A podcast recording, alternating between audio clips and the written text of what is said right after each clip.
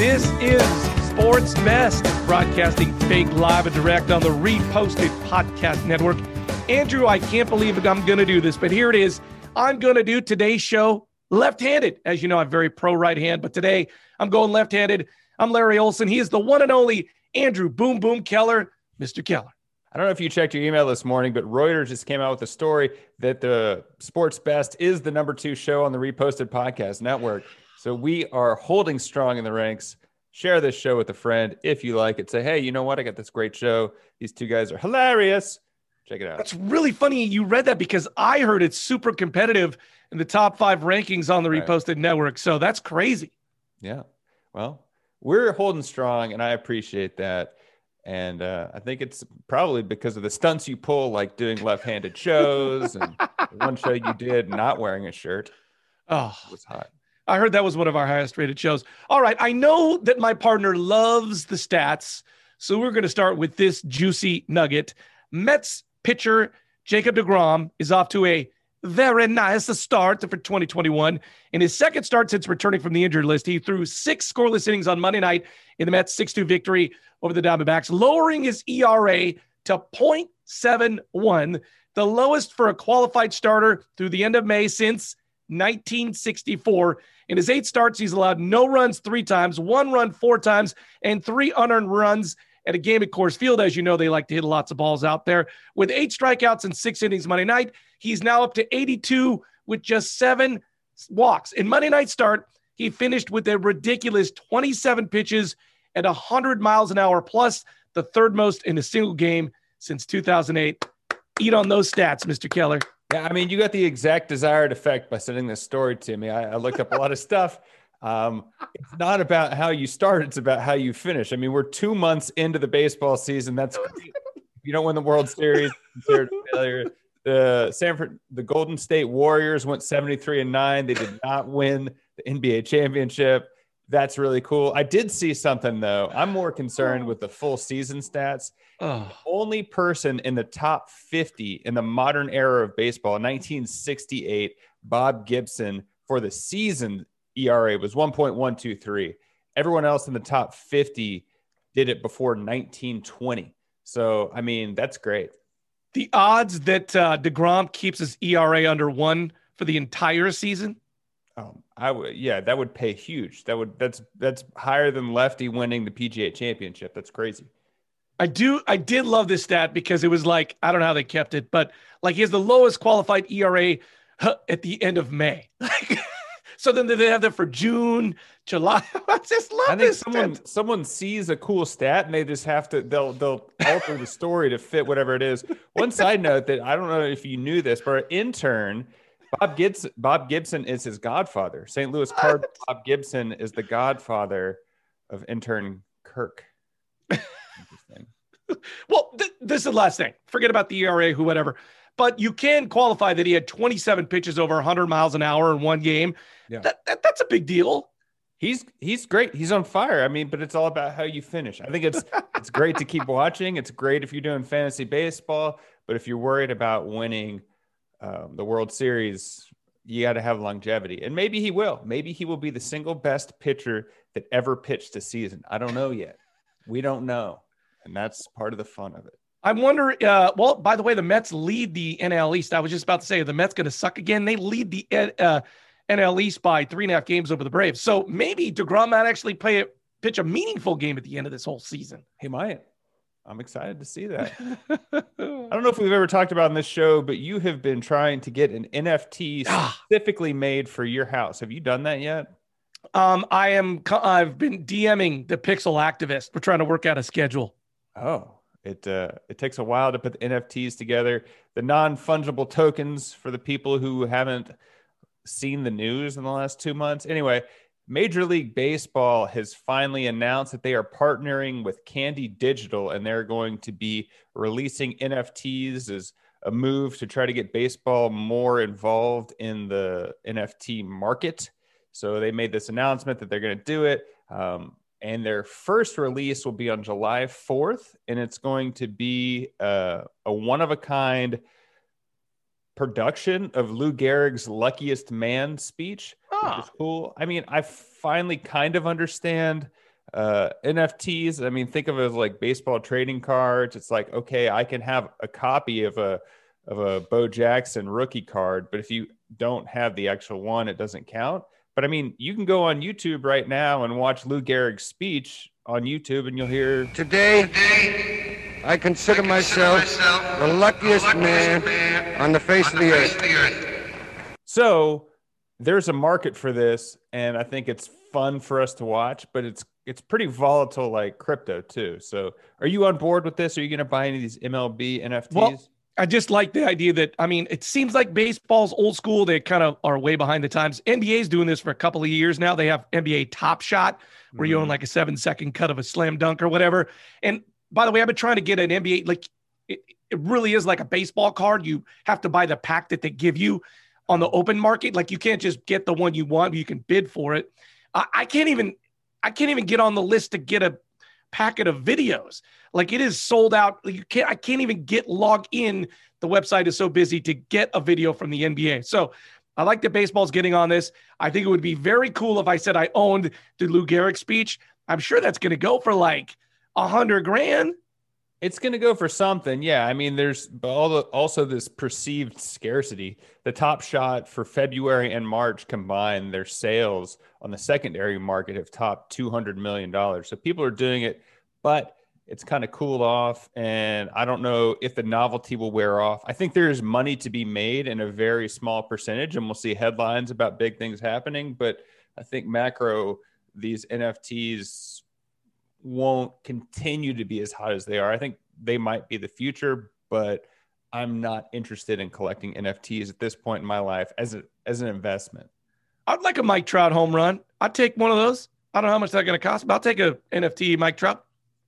Yeah, I mean, I guess I get that for being able to say I own this and I'm going to sell it later, like owning art. But as far as having it for your enjoyment, I don't know if that's worth money to me when when you can watch like uh, just an unrestricted copy of it over and over as much as you want. Like unless there's a sentimental value to it. Like if you caught that home run or something else, yeah, like that's idea too. Yeah. That'd be cool. Well, listen, I love the shiny new objects. So if anybody wants to buy me an NFT for Christmas, please feel free to. I'll take baseball or I'll take NBA. Whatever you want to do, I'll take either. Okay. Our boy Patrick Mahomes calling his shot a la Babe Ruth, former league MVP, telling Bleacher Report the only record I have in my eyes on breaking, which would be new this year, is going 20 and 0. Quote, it's not really a record that can be broken, I guess you could say, but I think 19 and 0 is the record right now. So being able to go 20 and 0 and be the first one to do so would be awesome. I get where he's coming from. There's probably enough pressure on Mahomes to begin with. I don't know why he needs to go out and say he wants to go 20 and 0. Every single player in the NFL wants to go 20 and 0. This story was spun out of nothing. He's not saying we are going 20 and 0, but every single, I'm sure if you pulled everyone in the locker room before every game, you would get a 99% coming back saying that we are going to win. I mean, maybe in game 17 and you're not going to make the playoffs, you might not think you're going to win. But if you have a quarterback at the helm that doesn't think they're going to win every game, you should get a different quarterback. So I love Mahomes. I think he's going to do great. They could possibly win the Super Bowl, but the fact that they're trying to spin it and use him as bulletin board material that they're going to go 20 and 0, like I don't think I don't think he's going to do that. It's just not going to happen. Well, eh, listen, the Chiefs open against the Browns on September 12th. They also play the Ravens, Bills, Titans, Cowboys, and the Steelers, so they don't have cupcakes on their schedule it would be remarkable if they just made it to the Super Bowl because as you would know as you know that would be their third straight Super Bowl. That would be I mean even if they don't win it going to three straight Super Bowls is a big deal. Right. The Buffalo Bills did that. Boy, I love losing Super Bowls. I'm, well, Scott Drew in 2003 was like we're going to win NCAA tournament. He did it 18 years later. So I mean, every like it's just further proof that everyone says that, and if you don't actually achieve it, when the feet comes and goes. It's not like we're going to go back to Patrick Mahomes and be like, "Hey, you promised us a 20 and 0 season." It's eh, I think as as you say, you love content. The people that wrote this story at fan fansided.com love content. So I don't know. Maybe Tom Brady will put that up in his locker, being like, "This guy's not going 20 and 0." he might. Tom Brady loves the bulletin board material. He might. Yeah, he does. He finds ways to get upset. People love getting upset. Moving on to Indy. Last year, the 2020 Indy 500 did not have spectators, but this year they went to 40% capacity, which is mind blowing to me that 40% capacity is 135,000 people. At 135,000 people, I think that's great. Another example of people loving content, the headline was that uh, the Indy 500 has one of the biggest crowds since COVID with 135,000, 135,000 few wearing masks. I mean, that few wearing masks is kind of a it's a clickbait title. I mean, it wasn't a regulation. People are vaccinated. We're over a year into it. I've said this the whole time. You know your risks going out. So I don't know how much. I hope this isn't a narrative much longer on people wearing masks or not. I thought it was just kind of cool that the world's largest sporting event happened since the pandemic was in Indiana. I mean, I thought it would in Barcelona or somewhere but it was in yeah. Indiana. You know, soccer game or something. I think just the nature of the track being so big, yeah. they just have the space. Like you can't, you can't. It's hard to get over 150,000 people around a soccer field to have a meaningful view of the game. Did you uh, happen to catch into the action, the annual singing of "Back Home Again" at Indiana? Or did you did see? Not, I did not watch that. Did you? Did you listen? Watch? I well, the kids. We've been watching this uh, show on Netflix, uh, Formula One, so they're kind of into racing. Um, this is like F1, the chase for success or yes, dream. Yes, great. That's a great show. I need to check it out. So awesome. And then also, you know, the winner, Helio Castroneves, I think he becomes one of the few people that won it four times in a row. Um, when he gets to victory lane and wins, they put him, they make him drink a bottle of milk. For some reason, that's another tradition at the Indianapolis 500. They got to drink a bottle of milk. Yeah, that's something that's been a tradition for a really long time. Did you see Ford versus Ferrari? I that movie was awesome. We all love that. That was um I think it might have been Carroll Shelby or the other guy. Like, was the genesis of people sh- popping champagne at the end, like after winning. That was from auto racing, is where where that got the start, which I think is pretty interesting. And I feel like that's the Le Mans. Is that was that the it was race? Le Mans, yeah. So the, the the triple crown of car racing is the Indianapolis 500, the Monaco Grand Monaco Monaco Grand Prix, and then the 24 Hours of Le Mans. If you win those three, that's the triple crown of car racing. Yeah. Do they talk about on that F1 show about how those guys train? I saw a video of a top racer and they have like weighted steering wheels and they practice turning and braking, which makes sense when you think about it. But you're like, oh, it's driving a car. It's not just driving a car. Everything's custom fit. That's cool. The one the race in Singapore is like super hot. They like lose I forget how many gallons of water a second as they're driving this car around gallons, Singapore. Gallons per second. Gallons per second. The technical term. You wouldn't know because it's deep. They enough. have a they have an IV just pumping water into them as it comes out. We talked about this story last week. The second ranked women's tennis player in the world, Naomi Osaka, before going to the French Open, posted that she was not going to take questions from the media. So she goes to the French Open. She wins her first match. She stays true to her word skips the media session. The French Open then finds her $15,000. She goes back on social media, confesses that she struggles with depression and that those media sessions make her very anxious. And as a result, she pulls out of the French Open because she doesn't want to do any more media sessions. Um, we could talk about this in general, but here's what I would say They're, they got to come to some conclusion here. Obviously, she really does suffer from depression. Obviously, these things really make her anxious they it would seem that the WTA, the world, they would make some sort of accommodation for someone who really struggles with depression to be able to make a happy resolution here. I mean, she's been public about about her struggles with depression since she won, I think, the U.S. Open in 2018. Like she's had issues with it. I mean, is it a human right to be able to compete in professional tennis? Like, focus on yourself, take a break from tennis. Like, I don't think she needs to be playing if that's really an issue with her, I don't think like we I wouldn't if I if I ran tennis, I wouldn't make accommodations be like, hey, you're the one exception. You don't have to talk to people. All of the four grand slams went on record saying if you don't complete these media obligations, we are gonna there are gonna be repercussions. So I think she has every right, and I fully support her taking time off. But like I don't think if you struggle with depression, the like I said on the last show, the the amount of stress just by playing in that amount of pressure has got to have negative effects on you. Like just walk away from tennis, take a break. You can come back later. she's good. So that's my personal take on What it. what if it's really though the media sessions? What if it's really just the media sessions that she just can't get over? And so if that's the reason, then she's never going to play tennis again. I mean, maybe. I'm not gonna. I'm not gonna play tennis ever. It's it's not a thing that like you.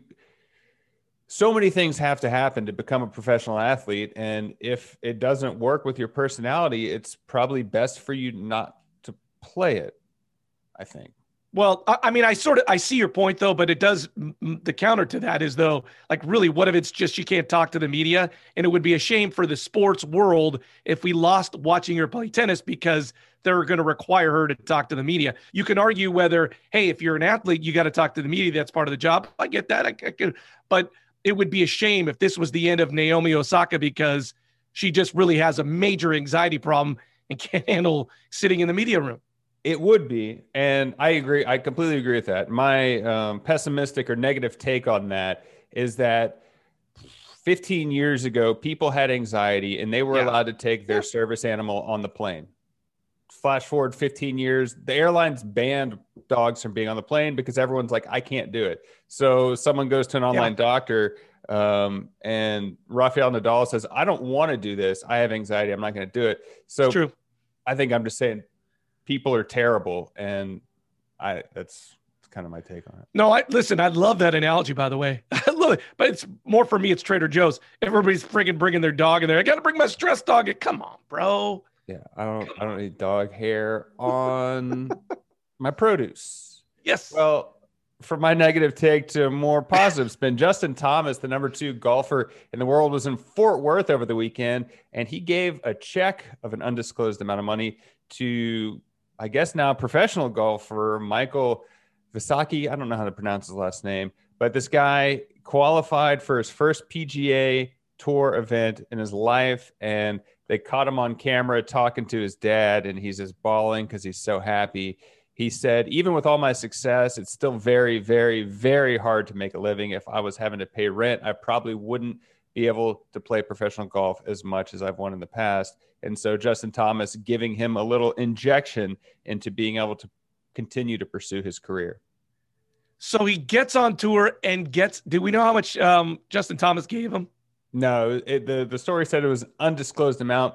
But to be clear, to, to clarify, Michael Visacki didn't make the tour. He qualified for the Colonial in Fort Worth, and that doesn't mean that you're going to every event. It's like he qualified for this tournament, and he's he's still grinded. I mean, you have to pay entry fees for these tournaments of five hundred to fifteen hundred dollars, and if you're not making a lot of money elsewhere, it's hard to make that make sense. And if you're practicing golf all the time, you can't really have it that lucrative of a job. You know, it'd be interesting. Like if you were rich, where you had lots of discretionary money, how many times you would just give things away? Because I'm sure you. I mean, if you're rich, you could probably just be giving money away at every turn. I mean, you could be, but I, I guess it also depends on how you got rich. You could be take the Frank Sinatra approach, or you could take the uh, J. Paul Getty approach, who was historically very stingy with his money and uh, didn't want anyone to have it. So there's the two different ways. But this is a good story, and uh, maybe we could get a video of you crying on, and I can see if that goes viral. We, we can get someone to infuse this show with some cash. I feel like this is eerily similar to a Jubilee experience. I owed you some money once, and you just claimed Jubilee, and I didn't know it back to you. I Yeah. feel like it's eerily similar. Yeah. If anyone's confused on what Jubilee is, look it up on Urban Dictionary. I have a published uh, definition of Jubilee under my name. I'm on Urban Dictionary under three different definitions, which is fun. Well, three on three basketball is going to be at the 2020 Olympics. That's crazy. I don't think it's crazy. I think it's very natural. It's like the evolution of sports. It's the evolution of sports because it's another way to bring in people watching TV. I watched a little bit of this three on three basketball in the qualifying tournament, and I'm going to say I would rather go to a preseason WNBA game than watch another second of three on three basketball. It's terrible basketball.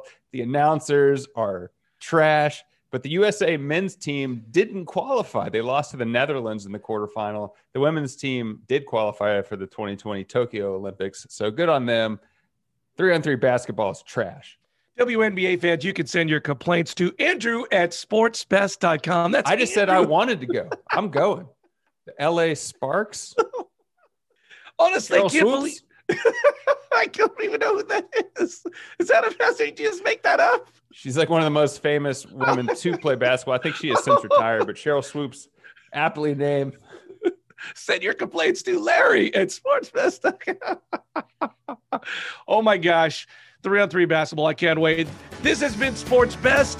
He's Andrew Keller, loving stats at every second of the day. I'm Larry Olson. We'll see you next time.